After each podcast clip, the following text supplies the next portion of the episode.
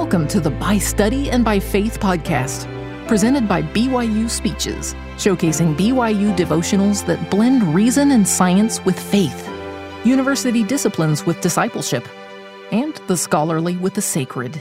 Be sure to check out our other podcasts by searching BYU Speeches wherever you get your podcasts or by visiting speeches.byu.edu slash podcasts.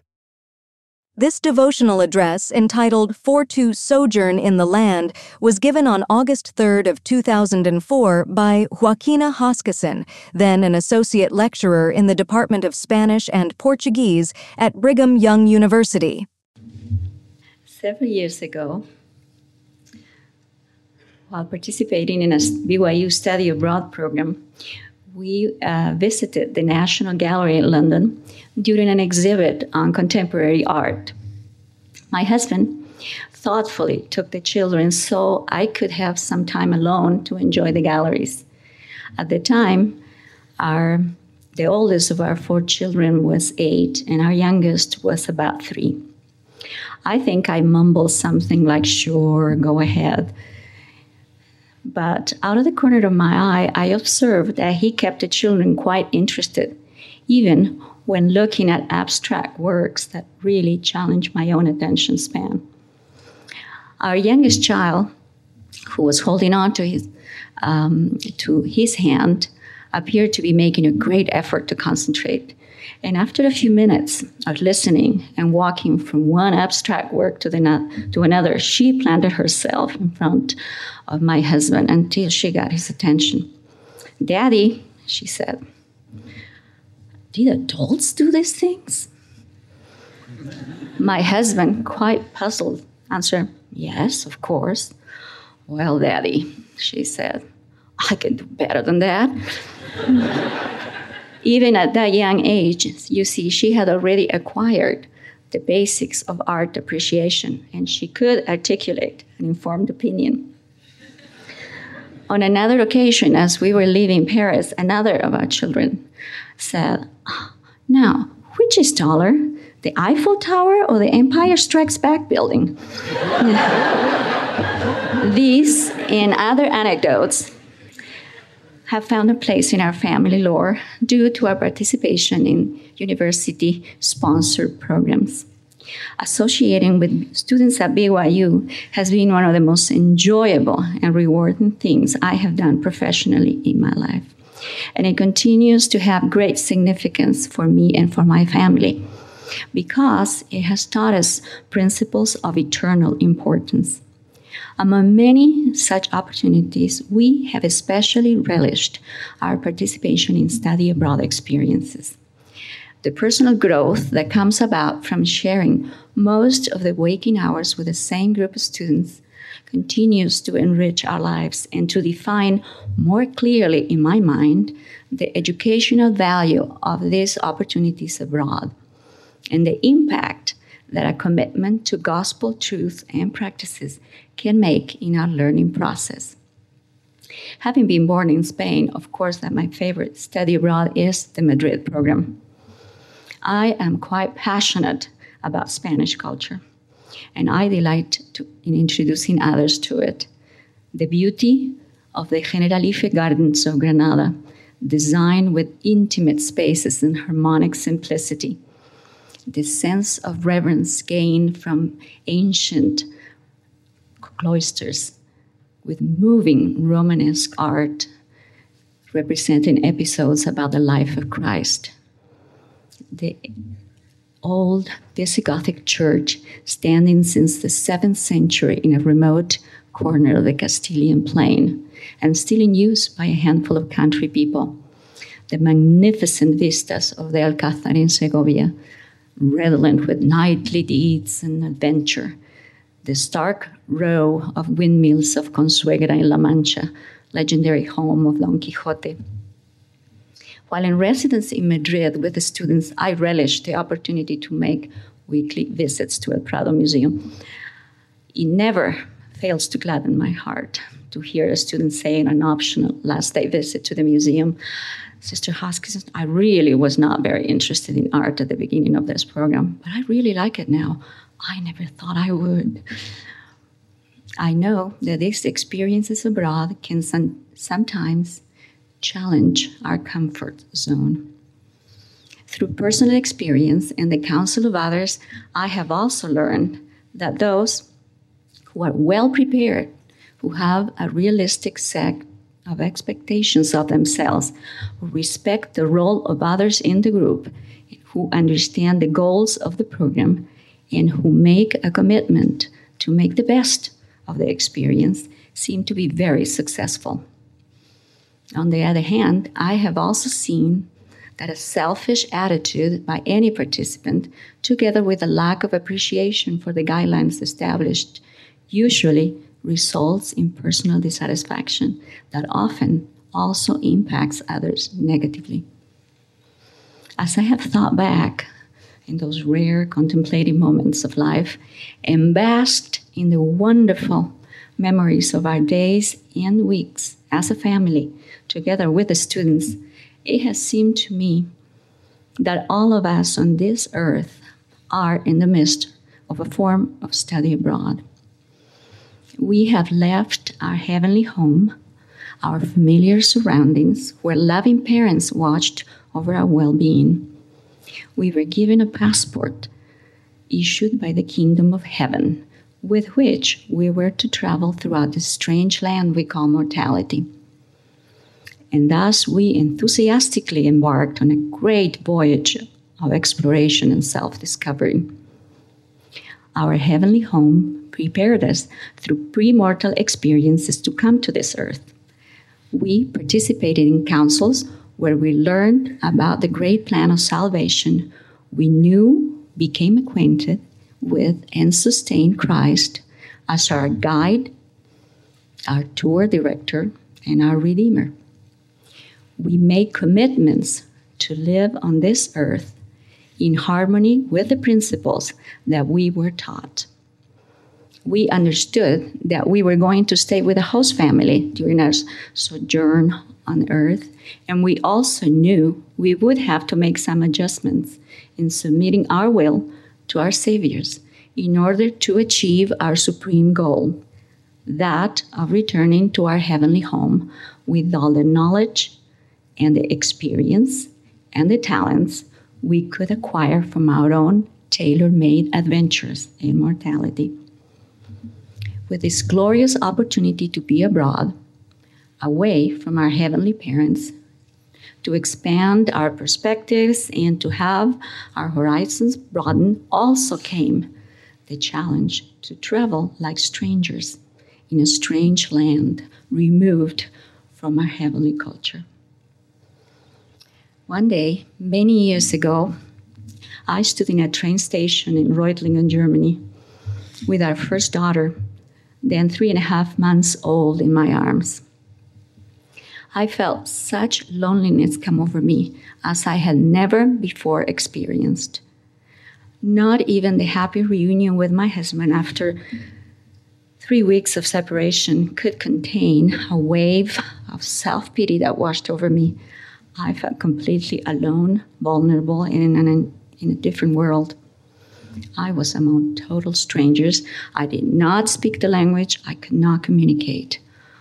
I was in surroundings that were so austere, so German, that I wondered in my mind, how can I possibly stay here for two years?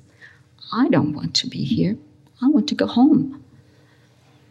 I know that many of you have probably experienced such feelings at one time or another in your life. I was overwhelmed. It was not though I had not already experienced displacement in my life. I was born in Spain. I had moved in my pre teenage years with my parents to Uruguay. And in my college years, I had taken up residency in the United States under trying and difficult circumstances even in my newly married life, I had moved from Utah to Boston. Now, talk about culture shock. Mm-hmm. Yet, standing on that train platform in Reutlingen, Germany, that August day, I was completely overcome by feelings of loneliness and estrangement. I was weary after a long transatlantic flight, drained from caring for the baby, tired from an interminable train ride from the Zurich, Switzerland airport through Swiss and then German immigration customs, all the while transporting my meager worldly belongings in a couple of suitcases. And now we had to wait for a friend to pick us up because we had no means of transportation. It was then standing on that train station in my utter exhaustion that my husband told me we were to stay that night in the apartment of a total stranger, a sister from the local LDS branch. Sensing my feelings, he quietly explained that hotel accommodations were quite scarce in the town and that our funds were somewhat meager. Therefore, he had accepted the hospitality tendered by a kind sister whom he had just met that same week. I was dismayed, and I just wanted to get back on the train and go from home right across the Atlantic. But of course, I couldn't. And eventually, we were on our way to Sister Eberhard's.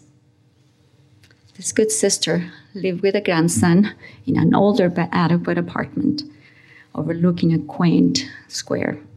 She received us very graciously.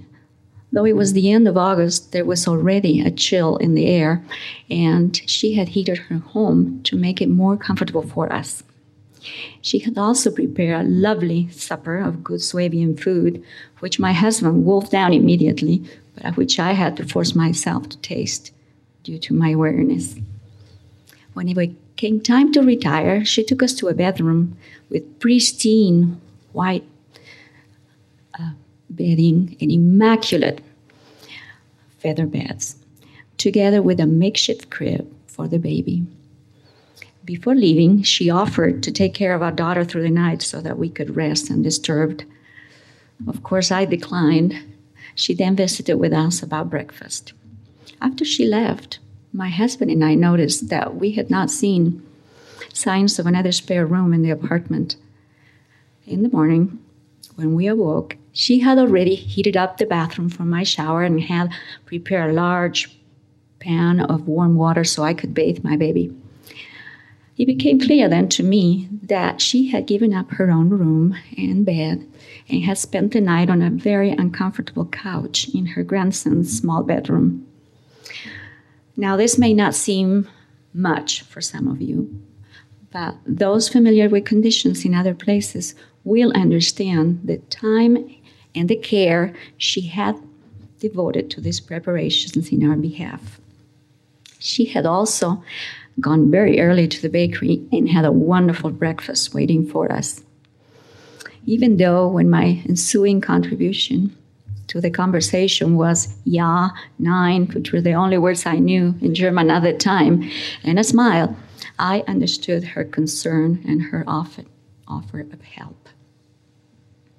I felt a great warmth fill my heart, and I knew that I was not among strangers, that I was not alone. I was going to make it in a foreign environment.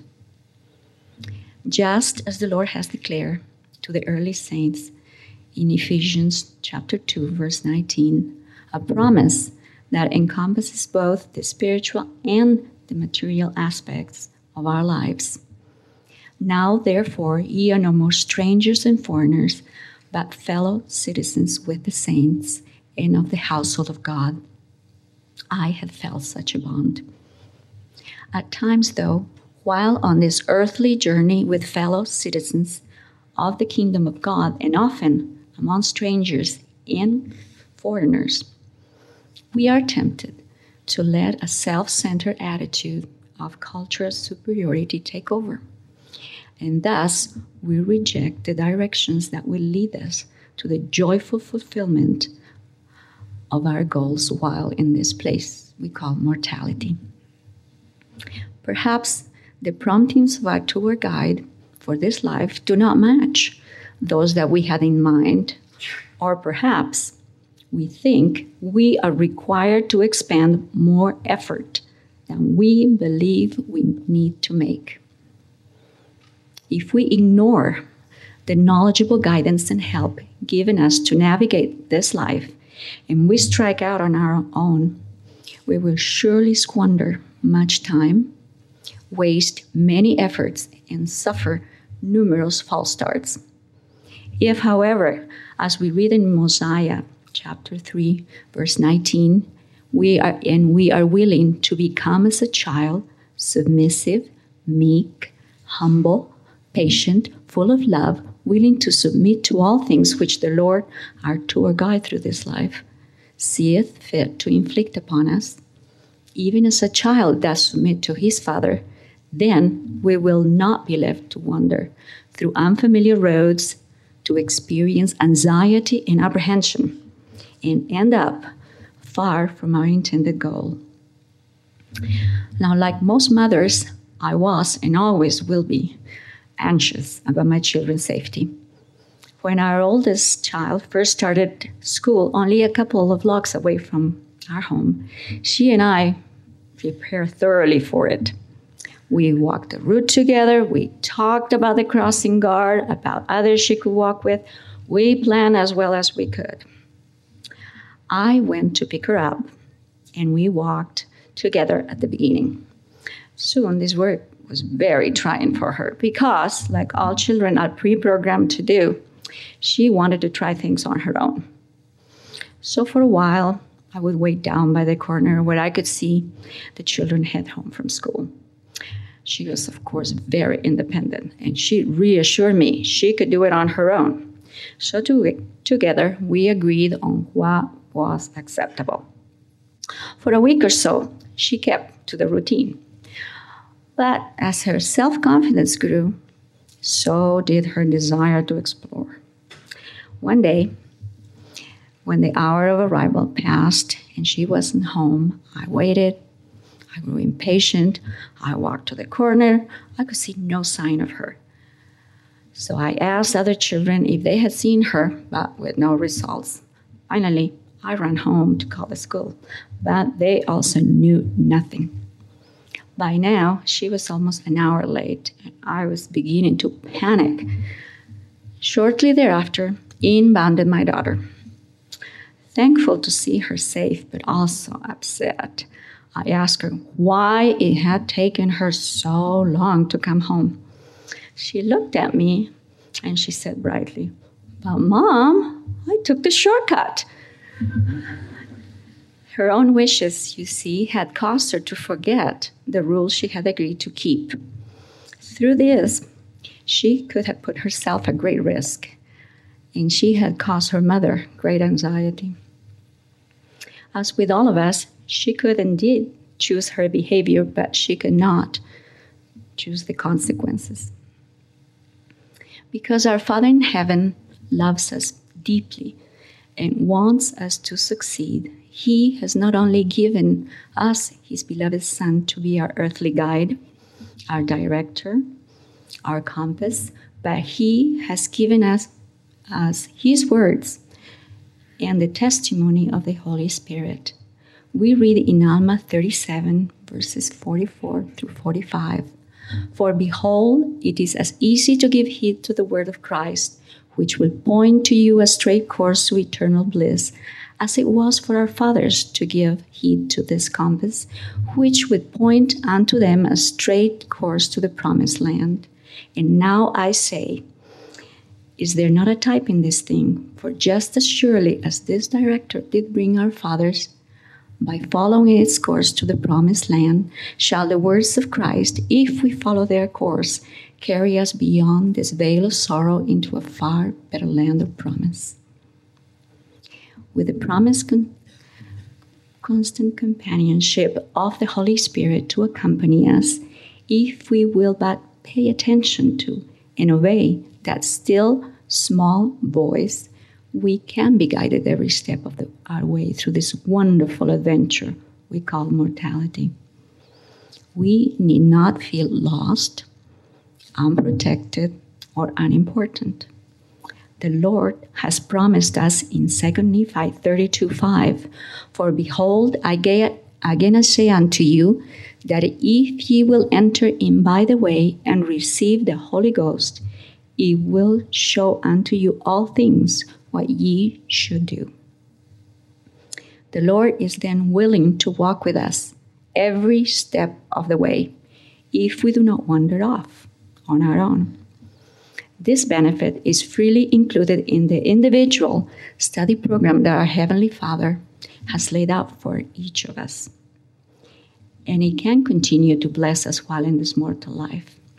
Though I do not understand completely the nature of this miracle, I know that I have felt the influence of the Holy Ghost, of the Holy Spirit, many times in my life, in a variety of circumstances. And I have a testimony that this gift is given to all of us, regardless of who we are, if we are only willing to listen. In my office, I have a plaque with a favorite scripture found in Alma 26:12. Yea, I know that I am nothing. As to my strength, I am weak. Therefore, I will not boast of myself, but I will boast of my God. For in his strength I can do all things. Yea, behold, many mighty miracles we have wrought in this land, for which we will praise his name forever. Alma also recognized his utter dependency on the Lord, and he was firm in his determination to keep to the program. I also know that many mighty miracles have indeed taken place in my life. As each of us contemplates our own life and the many paths we all have traveled to be here today we will see clearly the hand of the Lord and His exquisite care. Even if at times we find ourselves or those we love in trying circumstances. So the question then becomes what are we doing during our sojourn on this earth? Do we resist the directions of a loving, kind, and all knowing tour guide? Or do we embrace with our whole heart, might, mind, and strength the program God has worked out for us? We would do well not to forget that our loving Father never promised us that this trip would be free from trouble, from cares, or from doubts. We often worry about our worthiness, our lack of talents, and which paths we are to take. During such times, we need to remember that we are part of a divinely designed plan, and our Heavenly Father and His Son Jesus Christ want us to succeed. Elder Bruce E. Hafen declared in his April 2004 General Conference address, and I quote This earth is not our home. We are away at school trying to master the lessons of the great plan of happiness so we can return home and know what it means to be there. Christ's atonement is at the very core of this plan. Without his dear, dear sacrifice, there would be no way home, no way to be together, no way to be like him. End of quote. Yes, my brothers and sisters, even though we are all traveling in this world through this strange land, if you will, we are not bound to this world because Christ has reconciled all of us to Him without consideration of language, culture, or status. He has given us a passport bought with His own life. Indeed, as Elder Maxwell pointed out, we should always carry the passport issued to us by the kingdom of heaven. As we pass through this land of mortality, we may be tempted to trade in this divine passport for one issued by the world, thinking, in error to be sure, that it will be easier to get around this life with this new document. But we are not ultimately of this world. Jesus has paid the price to redeem every one of us so that we will not be left behind in a lesser sphere. He makes it possible for us at the end of our mortal study abroad to return to the safety and the glory of our heavenly home, carrying with us our heavenly credentials, stamped with the experiences we gained in this world. We know that if we keep our covenants, if we follow the plan prepared for us before we came to this earth, if we listen to the promptings of the Holy Spirit and keep our eyes on the divine guide, our Savior and Redeemer, we will complete this journey successfully and we will honor His name, even the sacred name of Jesus Christ. I pray that we may so live and that we may help others we meet along this journey. In the name of Jesus Christ, amen. amen. You've been listening to the By Study and by Faith podcast, presented by BYU Speeches. Please check out our other podcasts of recent speeches, classic speeches, and BYU Speeches compilations on love and marriage, overcoming adversity, come follow me, the prophet Joseph Smith, and Jesus Christ, our Savior and Redeemer. Go to speeches.byu.edu and click on podcasts for more information. You can also find all BYU Speeches podcasts at your preferred podcast provider.